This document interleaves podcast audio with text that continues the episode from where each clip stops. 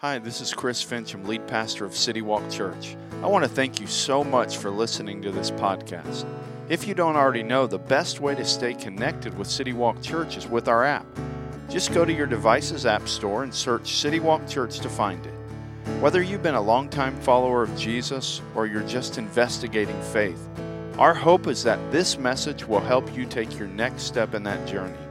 If you're in the area, we would love to have you come join us in person. For more information or to plan your visit, check us out at citywalkchurch.com or on social media at We Are CityWalkCA. Morning, City Walk Church. You guys did awesome, by the way. I think we're well over, we're going to count them later, but we're well over our 50 goal. And so, man, let's get excited about that. Uh, we've got some more in the back, and so thank you guys for being sensitive to, to God and just the opportunity to minister to children. Uh, if you're new to City Walk, we've, we've laid out some goals over the next few weeks, and our first goal was we were trying to fill 50 of these Operation Christmas Child boxes that will literally be sent around the world uh, with the message of Jesus and will bring joy and happiness to some kids uh, that, uh, men, don't have a lot going on in their life that's given them joy and happiness. And so, thank you guys for responding. And uh, we're going to pray for these boxes here uh, in a few minutes. But thank you guys for getting involved. Uh, are you guys excited about Christmas? You guys, we handed you an invitation to Christmas Eve on the way in. Well, well, you guys know uh, this time of year uh, is the time of year that you're going to get invited to uh, that annual gathering at work. You're going to have the office Christmas party. You're going to get together with, with the family that maybe you don't get together with on purpose for the rest of the year, but this is like the time that you get together with them or you'll feel really guilty. Uh, you're going to hang out maybe uh, with some people uh, that, man, you, your acquaintances with, different people. You're going to go to that annual Christmas cantata musical that, man, you, you hate music all year round, but man, this is like, okay, I'll go to the thing and I'll wear the red thing, whatever. Uh, you're going to go to that. Uh, and you're going to do just like I will. You're probably going to eat uh, a little bit extra this season. You're probably going to gain a few pounds uh, at these because you're going to be going to all these different gatherings. But one of the things that happens when we go to these gatherings is some of our most awkward social moments and some of our most uh, are like, like the best memories of awkward family moments happen at these type of gatherings at christmas some of the things, if I, if I think about my family, when we get together as an entire family, the thing that our family was kind of looking forward to, uh, specifically me and my brother Brent, we would have a conversation before we got together with the family is, and here's what it was I wonder what Mama's going to say at this one this year. And you have Mama in your family. It might be Uncle Bill or Uncle Joe or Aunt Sally or, you know, but you've got that person that's going to, you're going to see at that annual gathering and, and you're just you're, you're kind of excited about what they're going to say how they're going to act what awkward moments going to happen that you're going to be able to tell the story all year round and, for us it was Mama. it was I wonder what Mama is going to say. Who is she going to insult this year uh, at the annual family deal? Uh, or for her, she's like this little old lady. She's went home to be with Jesus uh, a few years ago, but but she was a, like a little lady. Like if you saw her, she was crouched over, like skinny as all get out, but she would out eat everybody in the room. And, and it was a joke like, man, I wonder how, how much Mama is going to eat this year and, and how much she's going to like stuff in her little pocket, like some mashed potatoes or some. And that's what she would do. She'd bring her own containers to fill up to take home with her. Uh, and, and, then another thing, and she wasn't like poor where she didn't have food or anything, but it was just Mamaw. And then another thing with Mamaw that was always a fun memory was what is going to be in that package when I open it this year? It might be Uncle Bill's underwear from two years ago that she found and wrapped, rewrapped up. She cleaned it up a little bit for you. I mean, and you, you think I'm joking. It, it, might be somebody's socks. It might be the most, like the, the weirdest shirt that you would ever want or wear. It might be lingerie for your wife that your 80 year old grandma got for her and thought that would look good. And, and, you know, all these types of things happen at these annual Christmas gatherings. And, and you have some of those moments that, man, you're going to be excited to tell people about and you're going to laugh about for years to come. And, and, and that's just part of life. And I think one of the things when we start to think about Jesus and we start to think about faith, sometimes we put Jesus, which rightfully so, we, he's obviously God, and, and, but he was also 100% man. And so Jesus, just like you and I, had some awkward family moments. Jesus had some times where he was, you know, in different places, and there were some moments that probably he and his cousins a few years later were still laughing about. Jesus, just like us, there were times, and, and sometimes, especially if you grew up in church, you, you sometimes read past some of this stuff that you grew up learning about. Where, man, if you didn't grow up in church for you, casting a demon out of a naked man is awkward to you. Like when you read through that, it's like, wow, that had to be a little weird. Where if you grew up in church, you're like, yeah, all right, next page, I've heard about that. Or, or hey, you're at, you're at a wedding and your mom comes to you at the end of the wedding. It's like, hey, bud, I know you got like a special connection with God and they ran out of wine. You think you could do something about that, buddy? I mean, this is this type of stuff that happened to Jesus at, at some of the things. Another gathering Jesus was at, he's like, man, I'm going to say some stuff that are going to make, make my followers think I'm crazy. He started to talk about eating body and drinking blood. And again, we just kind of read past it, but man, if you were there, it's like, whoa, that would be weird if somebody started talking about drinking blood and eating the body. And, and, that's kind of what happened. And for Jesus, it happened probably more than, it happened quite a bit because he was always willing to hang out with people that nobody else would hang out with. So he was willing to hang out with the religious crowd, but he was also willing to hang out with the social outcasts that nobody else was going to hang out with. And so Jesus probably had some awkward moments just because of the people that he hung out with. And there's a guy in the Bible, he actually wrote two of the books in the New Testament. He was a doctor, his name's Luke. And Luke wrote about one of those awkward moments. If you have your Bibles or you can follow along, uh, uh, on the screen, we're going to look at an, a time where Jesus was invited to kind of a dinner party by a religious guy by the name of Simon. And this religious guy, Simon, he was one of those guys that was part of the, the religious elite. He was a Pharisee. Uh, he was a guy that Jesus most of the time didn't have a lot of time for. And in fact, these were, he was part of the group that, that were after Jesus. And so this invitation to Simon's party probably wasn't an invitation with like pure motives. But Jesus, because he would, you know, was willing to hang out with whoever, he's, yeah, I'll come, I'll come to dinner with you. And it was during this dinner with this religious guy, Simon, that something happened that nobody was really planning for or was ready for. So look with me at Dr. Luke's writing uh, in, in Luke chapter 7, and it starts in verse 36. It says this One of the Pharisees asked him to eat with him, and he went into the Pharisee's house and reclined at the table. So, all right, this guy invites him to eat. Jesus says, Hey, I'm up for a great meal. Let's, let's have dinner together. And so here's what would usually happen when, you, when, you, when I invite you over to my house for dinner, uh, I'm gonna, you're going to sit at a table. Like if you were to sit with Jesus at this, it, the Bible says, and kind of what the normal was, was they actually were kind of reclined on the floor and the table was really low and there were like pillows. And so Jesus was hanging out, he was reclined at the table. And, and the way these dinners would work was, they were usually open. So they were like an open tent. So, like, people from all around town could kind of listen in and be around and kind of watch. And that's what was happening. That was normal. And so, Jesus, he's hanging out at this table and, and he's having dinner with this guy, Simon. People all around him are kind of listening in and, and just kind of hovering around the, the banquet. And then it says this And behold, a woman of the city who was a sinner we don't know her name. We just know she was a sinner. That's not, you know, probably the thing you want to be known for in the Bible, but that's what we know her for.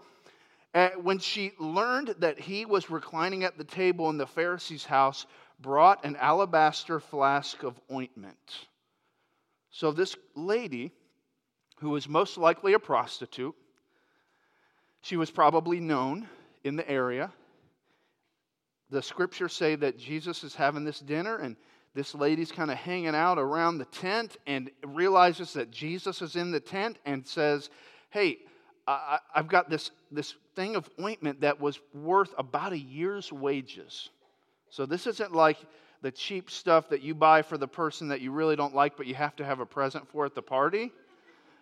This is like the stuff you bring out like once a year, like because this is expensive stuff. So this this lady comes, Jesus is reclining at the table. This prostitute comes with this flask of ointment that is really, really expensive.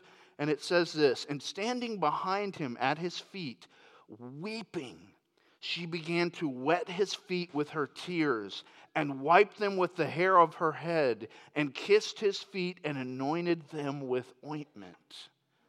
So put yourself, put yourself in this scene. You're sitting at the table with the respected religious elite of the day. Jesus, this guy who has begun to get some followers, who's teaching in a way that, that you've not heard somebody teach like, and, and he's starting to heal people, and, and people are starting to know him. He's also at this table and he's hanging out.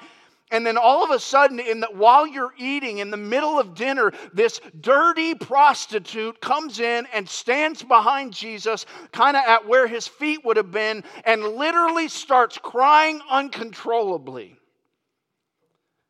And as you, you see this lady, it, it kind of catches you off guard, but as you hear her weeping and you, you watch her uncontrollably crying, you, you look at her and you, you, you see this lady who her tears seem to come from a place of brokenness, but also a place of love for Jesus. And so this catches you way off guard like, what? what is this lady doing? And then, man, it gets like another level of awkwardness. She starts kissing his feet. She takes this expensive ointment that, that would cost a year's wages and begins to pour it on his feet and uses her hair to clean and wipe his feet while she kisses his feet. And this is all happening like during dinner. And, and so as, as they're sitting there and this is taking place, it says this. Now, when the Pharisee who had invited him, Simon, saw this, he said to himself, so, so you've done this just like I have. Something really awkward happened in the room, and you ain't about to say anything about it, but you definitely are thinking something about it. And that's where Simon is, man. He's sitting there and he's, he's, he's watching all this take place, and he's not about to say anything about it, but he's thinking about it, and he definitely has an opinion about what's going on here, but he's keeping it to himself and he's thinking about it kind of on the inside. And, and it says this, and, and it, we kind of hear his thoughts. If this man were a prophet, he would have known who and what sort of woman this is who is touching him, for she is a sinner. Basically, what Simon's saying hey, I knew this guy was a phony. I knew it. If this guy was really a religious prophet, there is no way he'd be letting that woman around him doing that. There's no way, man. If he was a prophet, he would know what type of woman that is, and he would not, he would have no time for her. And this is what Simon he's thinking as, as this is happening. See, Simon was so confused. He was so upset at this woman for her sin that he was missing the point that Jesus, the hope to her sin, was also right there. I wrote this in my notes. When I spend more time focused on someone's sin than Jesus, it usually leads to pride and unhealthy anger. When, when I start looking at your sin or you start looking at my sin more than we focus on Jesus, I start to think, you know what? Get your stuff together. And we start to feel proud or angry because your sin is inconveniencing me. And that's where Simon is. He's so focused on this woman and, and her sin and, and what she's, he, she's embarrassing him. And this is his party and what's all this about? That he's totally missing the fact that Jesus, the hope of the world, is sitting at the table and he's missing it by a couple feet because he's focused on this woman and her sin. And, and here's one thing that I've noticed your view of Jesus has huge ramifications on your view of yourself and others. Like how you see Jesus. Like we had two people in this picture. You have Simon and you have this, this lady who's a prostitute. Both of them had a really different view of Jesus, and it affected deeply how they thought of themselves and how they thought of other people. And that's the same with me and same with you. The way we view Jesus has huge ramifications on how we view ourselves, but how we view other people. Like if, if you view Jesus as kind of like angry judge Jesus, and that's kind of your view of him, then, then you're probably not big on relationships, you're probably not big on grace, and it's probably not fun to be your friend. Because if, if you see Jesus as angry judge Jesus, then you probably treat people like angry judge Jesus would treat people in your mind. If you view Jesus as moral teacher Jesus, and, for you it's like, hey, here's Jesus' teaching and it's pretty good, but man, here's some other teaching that's pretty good too. And then here's this guy and, and that lived in like the third century, his stuff's pretty good too. And I'll take some of Jesus, I'll leave some of Jesus. And, and if that's your view of Jesus, then it definitely affects how you view yourself and people. Or maybe, and, and this is maybe how you grew up according to how you grew up, maybe, maybe this is the view that, of Jesus. Jesus was your get out of hell card Jesus. He, he was like, you know what? I, I kind of live my life the way I want to, but I got to make sure I got Jesus on the tool belt too, because definitely don't want to burn forever.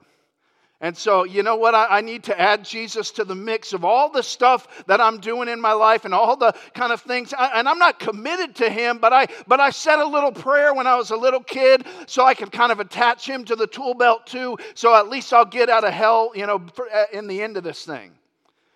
And, and doesn't matter how you view Jesus, what does matter, eh, well, it does matter how you view him, but how you view him and how I view him has huge ramifications on how we see other people and how we see ourselves. And we see this in the story. Simon viewed Jesus much differently than the woman. And, and here's what stinks to be Simon Jesus is God, and so he knew what Simon was thinking. As Simon's sitting there, like, who is this cat? Like, man, he doesn't know what he's thinking. He's not a prophet. Of course, he's not going to let this girl in here if he's a prophet. Jesus is hearing all this. And so, Jesus, he answers his thoughts. Here's what, here's what he says and Jesus answering said to him, Simon, I have something to say to you. And he answered, Say it, teacher. And, and Jesus does what he does a lot. Let me tell you a little story, Simon. He says, A, a certain money lender had two debtors. One owed 500 denarii. So a denarii is like a day's wages. So basically, one person owed about 500 days' wages. So pretty significant.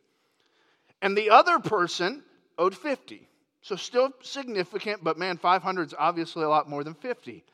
When they could not pay, he canceled the debt of both. Now, which of them will love him more, Simon? This is not a trick question, Simon. Simon, there's this, this guy that owes 500 days' wages, there's this guy that owes 50 days' wages.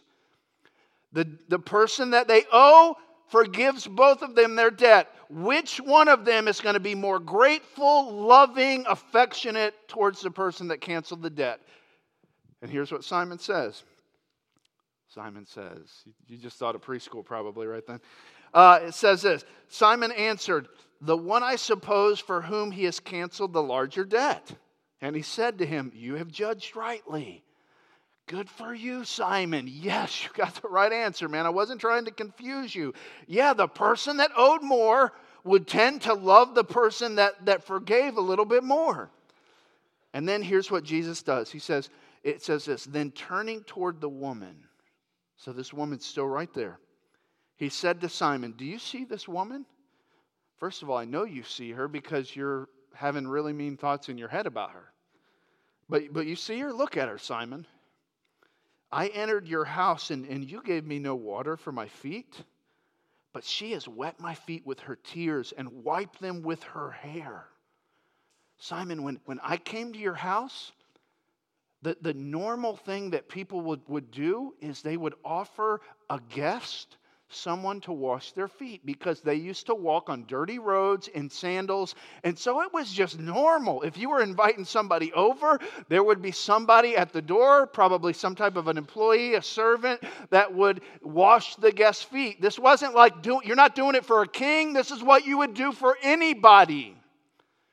And Simon, you didn't do that. But this woman, she's, her, she's wet my feet with her tears. I mean, this is this woman's like a, a whole nother level. It says in verse 45, You gave me no kiss, but from the time I came in, she has not ceased to kiss my feet. You did not anoint my head with oil, but she has anointed my feet with ointment. Basically, what he's saying is, you've shown no care, no hospitality. You, have done nothing that you would do for a normal person. But this woman who you call a sinner, who's a prostitute, who, yes, she has a, a, a really kind of crazy past, she has not st- stopped showing me love and hospitality and honor. And it wasn't even her place to do that. This is your party. But she's doing it. And then he says, Therefore I tell you, her sins, which are many, are forgiven. For she loved much, but he who is forgiven little loves little. See, this woman, she was a prostitute who understood the ramifications of her sin, and it broke her. She, she wasn't trying to pretend. She, she knew what her sin had done. She was broken over it. She knew she was unable to fix herself, and she knew Jesus was her only hope. See, we don't know, and I'd love to, man, get the rest of the story. We don't know what brought this woman to faith. Like, had she, did she have another friend who had followed Jesus, who was living the same lifestyle, that had had her life radically changed, and now she has put her faith in the same Jesus, and now she's here at this party just because she can do no less than honor the one who saved her and given her hope. I don't know what brought her to faith, but we know this, this woman is, is a follower of Jesus, and she's there understanding the depths of her sin, but also understanding the depths of grace, and she can do nothing less but to honor with gratitude Jesus, her Savior, who's given her hope. But, but then you have Simon, who's just as sinful as the prostitute, but he's just too proud to see it. See, he has in his mind no need for Jesus, which leads him to treat Jesus pretty cold and kind of standoffish. See, Simon doesn't realize how deep his sin is, and so he actually thinks he's better than the prostitute.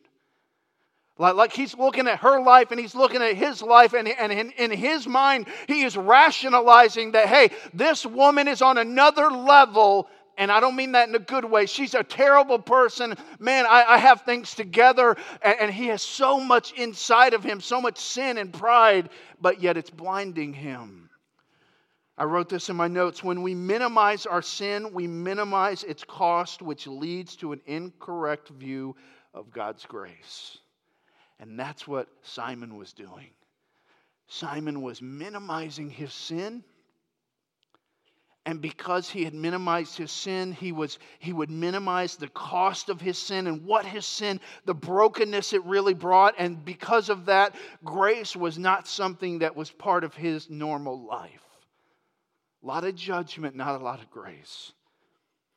And, and, and Jesus kind of closes this out. He says, to, as he's talking to this lady, he says, and he said to her, Your sins are forgiven.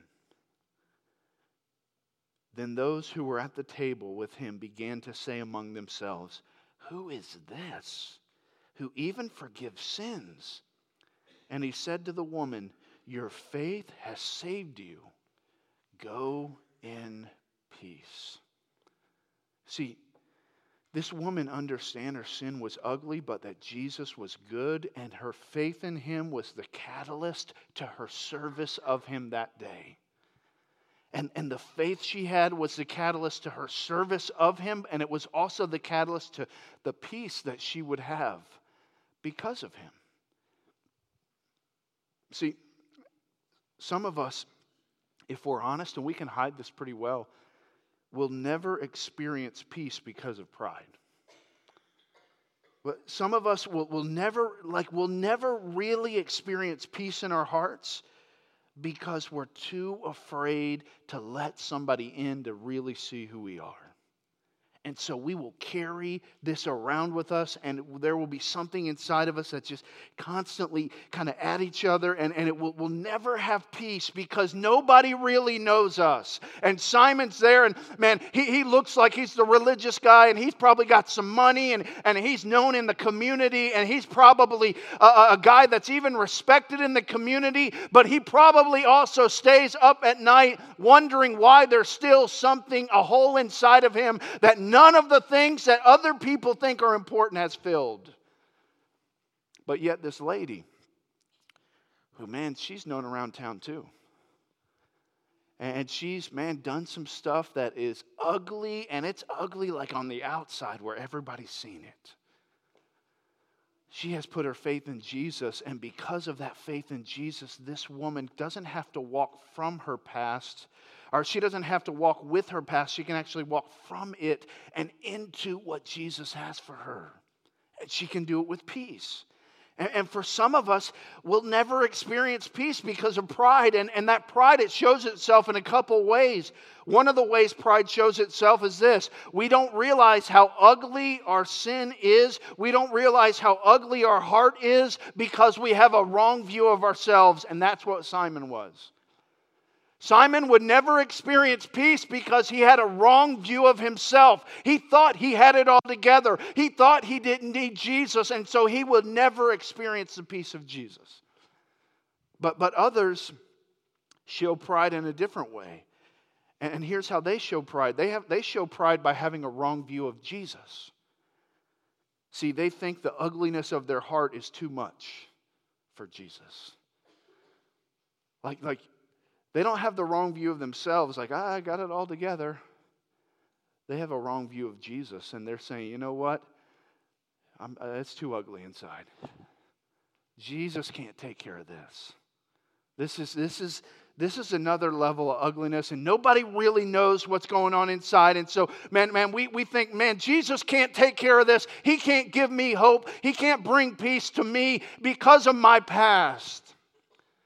And because of that, we never experience the peace of God because of how our pride shows itself in either the wrong view of ourselves or the wrong view of Jesus. But what's cool is, and you know this, if you've even if you didn't grow up in church, if you've read through any of the New Testaments, uh, the New Testament, it's full of stories of people whose lives were wrecked, met the grace of Jesus, and it radically changed them. Like the, the two guys that were at the center of the movement of the church, they were, you know, besides Jesus, probably the two most important people at the beginning of the church was a guy by the name of Peter and a guy by the name of Paul. Peter was a guy that lied to Jesus' face on the night Jesus was going through the most atrocious day of his life. Peter abandoned him and actually denied even knowing Jesus. Paul was a guy that before he met Jesus was actually the guy that was out there trying to get rid of people that were following Jesus. He stood and held the coats for many that were stoning the first guy that got killed for following Jesus, a guy by the name of Stephen, and he was good with it. But both of these men met Jesus. In their ugliness, in their pride, and it was from that place of ugliness of pride that they met grace that radically changed them. And the grace that was shown in their life is still impacting us today. And, and that's what this, this woman, that's what she experienced. She experienced the radical grace of Jesus. And it was from that place of, yes, I'm desperate for you, Jesus. On my own, I'm a wreck. That Jesus radically changed her. And because of that, she wanted to serve Jesus. She wanted to honor Jesus. She knew people were talking around her. She didn't care because Jesus had saved her, had given her hope. Paul said it this way in 2 Corinthians 5:14. He says, "It's this love of Christ that is actually what compels me." It's the love of Christ inside of me that the love He's shown me, it's actually the motivation for my day. It compels me to do everything that I'm doing.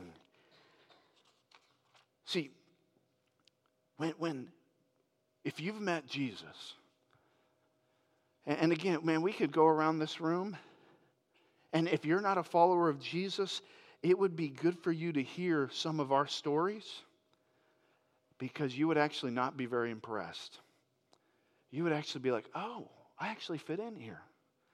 Because if we were to go down the rows, and we're not gonna, don't get afraid. Uh, we're not, we're not, we're not gonna do it. But you would just hear stories of grace, of redemption, of ugliness in the past, and how Jesus took ugliness and redeemed it and, and you wonder, man, like, like why do people get here at seven in the morning to set this place up? Why are people in there serving children? Why are, why are people all over our city, man, serving people? It's because they're so grateful for what Jesus has done in them. They can only, all, all they can do with their life that even seems reasonable is give their life for Jesus. And they don't do it from a place of pride or I'm better than anybody. It's, man, I, I've been saved by Jesus, and it's because of that that posting something online is not enough. I need to do more. That's what this series has all been about. It's been about doing more than just talking and posting. And it's from a place of humility that we can do that. If you or I ever find ourselves proud of how good we are, proud of how much better we are than somebody else, or looking down on somebody else's sin because it's different than my sin, that's not a place where you're going to find yourself dependent on Jesus. It's going to be a place that's going to, it's going to go bad pretty quick for us. And so, as we, we begin to close, here's what I want you to think about. If you were to put yourself in this story, which character would you be? And don't say Jesus because we know better. if, you were, if you were to put yourself in the story, where would you put yourself? So, so Simon, if, if you kind of put yourself in his spot, from your perspective, you're, you're doing pretty good. You interact with Jesus, but if you're honest, you're not desperate for him. Your issues are, at least in your mind, nothing compared to other people's, and you're kind of proud of that. You kind of like that's a mark for you. You at times maybe find yourself looking down at people because of their sin and kind of wondering when are they going to get this stuff together? And that would be one character. Or, or maybe you would put yourself in this, this woman's character, and she, man, she's very aware of her sin. She's very aware of her past, and she's not proud of it. But as a result of God's grace, she has chosen not to live in her past, but to live from it. You understand your need for Jesus not just in eternity, but every day of your life. Serving Jesus and those Jesus served is an honor and comes from a heart of humility and gratitude. So, which, where would you put yourself? Like, do you lean towards the person that's kind of like, you know what? I'm not going to say it out loud, but I definitely think I'm the best person on my row. Now, like, I mean, you, you look at other people's stuff, and, and you don't, again, we're not going to say it out loud, but in your mind, it's like, they just need to be more disciplined. They just need to pull it together a little bit. If they kind of did it the way I did it, they would, they'd be all right. Do you find yourself doing that? I do sometimes. I find myself in both of the characters sometimes. Sometimes I find myself in that judgmental, like, come on, just read the Bible and do what it says. Just get it together. But then I've also found myself on the other side of the, the, the coin and saying, you know what? Wow, I never thought I would do that.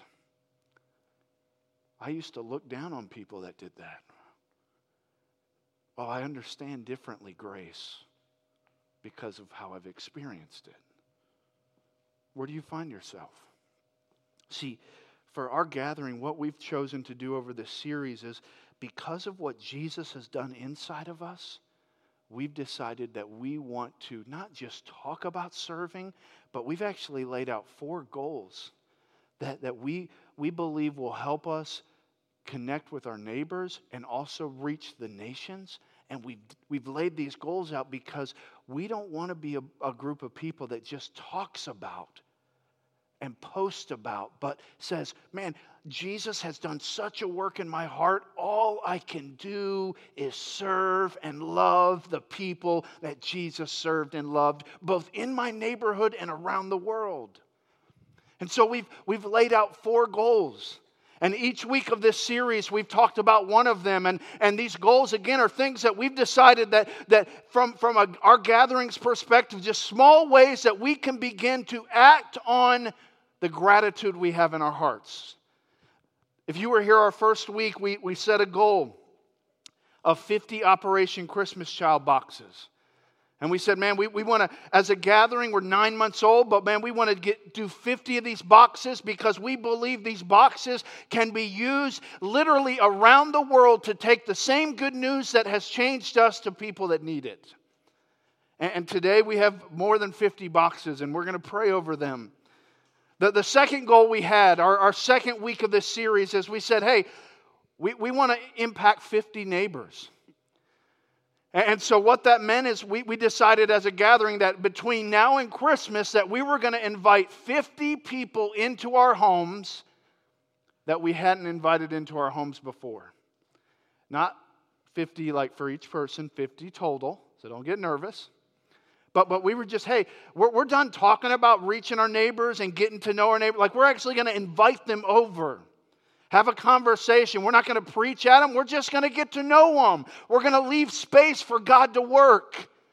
And, and, so that was something that we said, man, we want to, between now and, and Christmas, we want to do get 50 neighbors. And, and how we're going to kind of report that so we can rejoice is we, we do that in our, our uh, city groups. We can talk about it.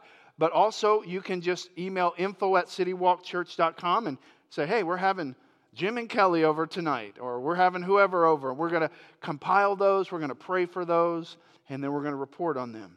If you were here last week, we, we, we set a third goal. Our third goal is this we are going to raise $5,000 above and beyond what we normally give to give away. And so, if you were here last week, we had a few people up on the stage, and we said, Hey, as a gathering where we're a young gathering, right now we still have people that, that don't go to our church. We have churches all over the nation that send funds each month to help us since we're so young. But even as a young gathering, we're not going to wait to be generous. And so we decided that we're going to raise $5,000 in a Christmas generosity offering between now and December 8th and we're going to give 2500 of it to our community and we're going to give 2500 of it to church plants in 2020 and so that's something that we're doing. And so those are the three goals that we've laid out. And today we're going to talk about our fourth goal. So you guys ready for our fourth goal? If you like if you watched my video yesterday i said if you like christmas you're going to like our fourth goal. So here's our goal. On christmas eve we want to see 500 people at our Christmas Eve services. You say, what? And, and here's why. We're going to have two services. We're going to have a 3:30 and a 5:30 service. And we're going to have it right here.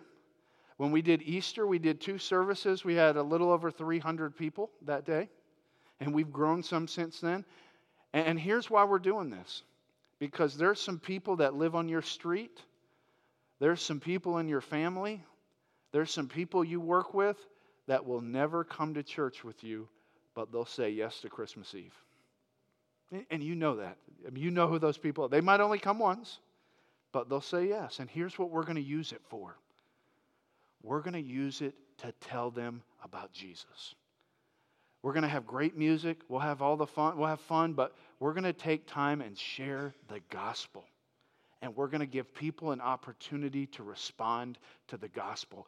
What better Christmas could we ever have as individuals or as a gathering than to see our neighbor, our son, our uncle, our coworker come to know Jesus. Is there a better, could, could we have a better Christmas? And, and so we believe we could have 500 people as, as a gathering at one of those two services. And so next Wednesday, we'll have a, a website that will go live, Christmas at citywalk.com. Uh, we're going to give you some uh, invite cards on your way out. We're going to have yard signs the first part of December that you can put in your yard, just like we did at Easter. We're going to do some other things, but here's why because we really believe the gospel works. We believe when people hear the gospel that even if they're, if they're a teenager or if they're a 90 year old, the gospel has the power to save. And, and why are we doing these things? Because of what Jesus did for us. And if you're here this morning and you say, you know what, Chris, I'm, I'm not a person of faith, I'm kind of investigating faith. The reason we do these kinds of things isn't because we're better than anybody, it's just because we can't get over what Jesus did for us and in us. And we want to invite you, if you don't know Jesus, to, to come to know him as Savior. And, and from that place, man, your, your life will be changed. And so those are our, our goals. And we started this series with this verse. It's found in John chapter 13, verse 35. It says this by this, all people will know that you are my disciples if you have a love for one another. Jesus said, Hey, guys, as I'm getting ready to leave, there's going to be one thing that the world's going to know you by. Like there's one thing that the, the, the world's going to know that, that you're a follower of me. And here's the one thing you're going to be known for loving people. And we want to follow that. So let's, let's bow our heads and close our eyes. And I just want to give you an opportunity just between you and God. We've talked about this kind of dinner party that Jesus was at. And Jesus, he was, he was there, and this woman comes, and, and man, we've, you, you know the story now. And, and I just want you to think about where would you find yourself in this story? Would you find yourself in the place of this woman who's broken over sin and, and uh, just knows you need Jesus?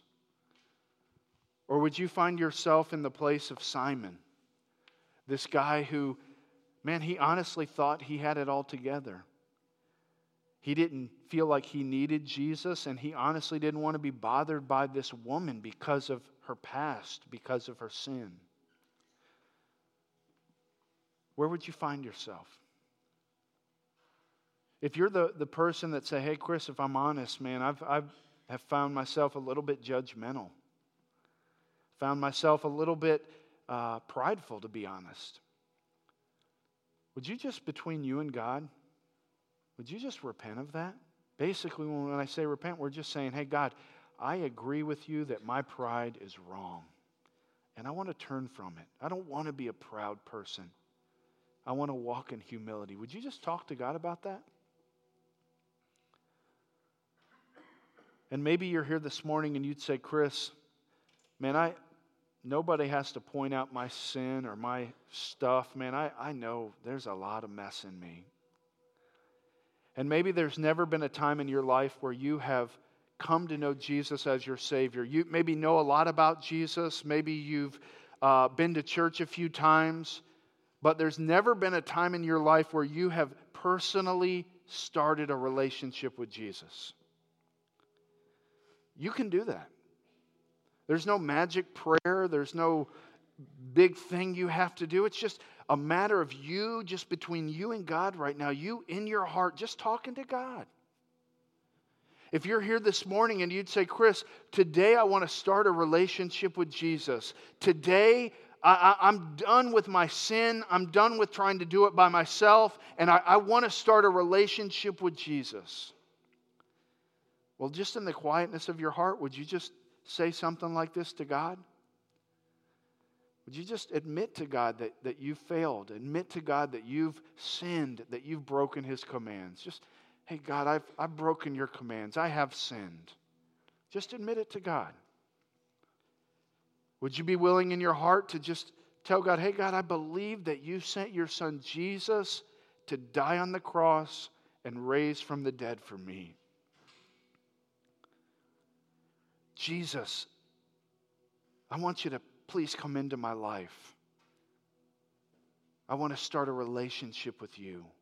Save me now. With every head bowed and every eye closed, if, if you're here this morning and you would say, Chris, this morning I prayed and I asked Jesus to save me. Would you just slip up your hand? Where you, you would say, This morning I, I prayed and I asked Jesus to save me. Anybody else? You can put your hands down. Jesus, we're so thankful for salvation. We're so thankful for grace.